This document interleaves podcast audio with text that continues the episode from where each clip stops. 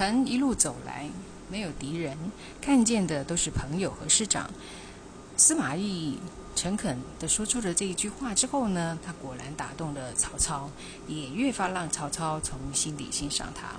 这也是我喜欢跟欣赏司马懿的一个地方。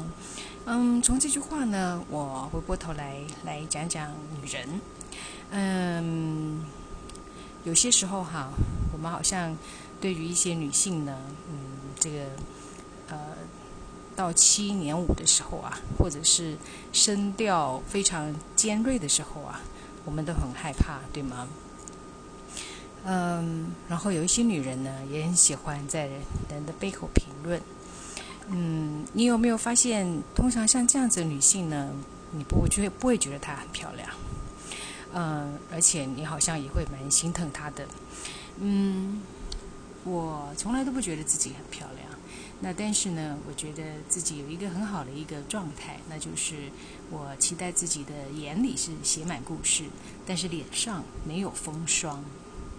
嗯，我承认，呃，我对于吃呢是呃比较单纯跟简单的。那我喜欢运动，呃，从零八年开始马拉松之后呢，呃，大概每天都养成了一些运动的习惯。最近疫情的关系呢，也天很热，所以就没有出去。但是我固定的都会在家里，每一天有十五到三十分钟的运动。嗯，在过去啊，其实我最开心的一件事情，呃，我先生给我的是一个很大的一个自由。那么，嗯，我自己也是一个非常向往自由的人。那当初，呃，这么多的追求者会。选择了这这位先生的时候啊，其实，呃，自由是一个很关键的一个元素。嗯，但我从来不相信什么懒洋洋的自由。呃，我喜欢的自由呢，是一种通过勤奋跟努力实现，而且宽广的人生。那样的自由，我觉得才是珍贵有价值的。嗯，所以我从很久以前，嗯，应该是十八岁之后吧。十八岁之后呢？我就没有再拿家里的钱了，我就开始自己半工半读的了。但是也因此交了非常多的朋友。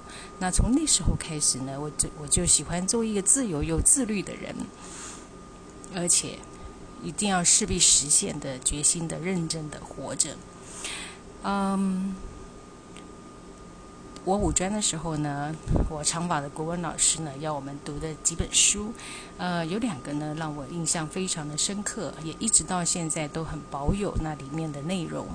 一本呢是一本书，叫做《生命情调的抉择》，另外一个呢是一个作家史作称。这两这本书跟这位作家都涵养我许多，也让我从中呢啊体现了自己想要什么。认识自己是谁，自己喜欢自由，但也自律，等等。我从来都不是一个天生美人，但我期许自己有一个漂亮的个性。但是在我五十岁之前呢，并不漂亮，而且年纪轻轻的时候呢，就一副老气横秋，心无所好啊。呃，是一一直到五十岁以后，我学会放下。呃，那时候心才是真正的自由，呃，也懂得接纳不同的人的状态，呃，我愿意同情他。开始，我的个性比以前漂亮了。我想爱自己，让自己有最好的状态，眼里写的都是故事，脸上也不见风霜。这样不但我们这样的一个女性会过得安好，呃，同时也才会让。啊，你的幸运更多的顺遂，呃，而且彻底了解自己以后呢，我们这种爱呢才会比较健全。那当你跟另外一个人相处的时候，你不是依赖，也不是霸占，是做自己。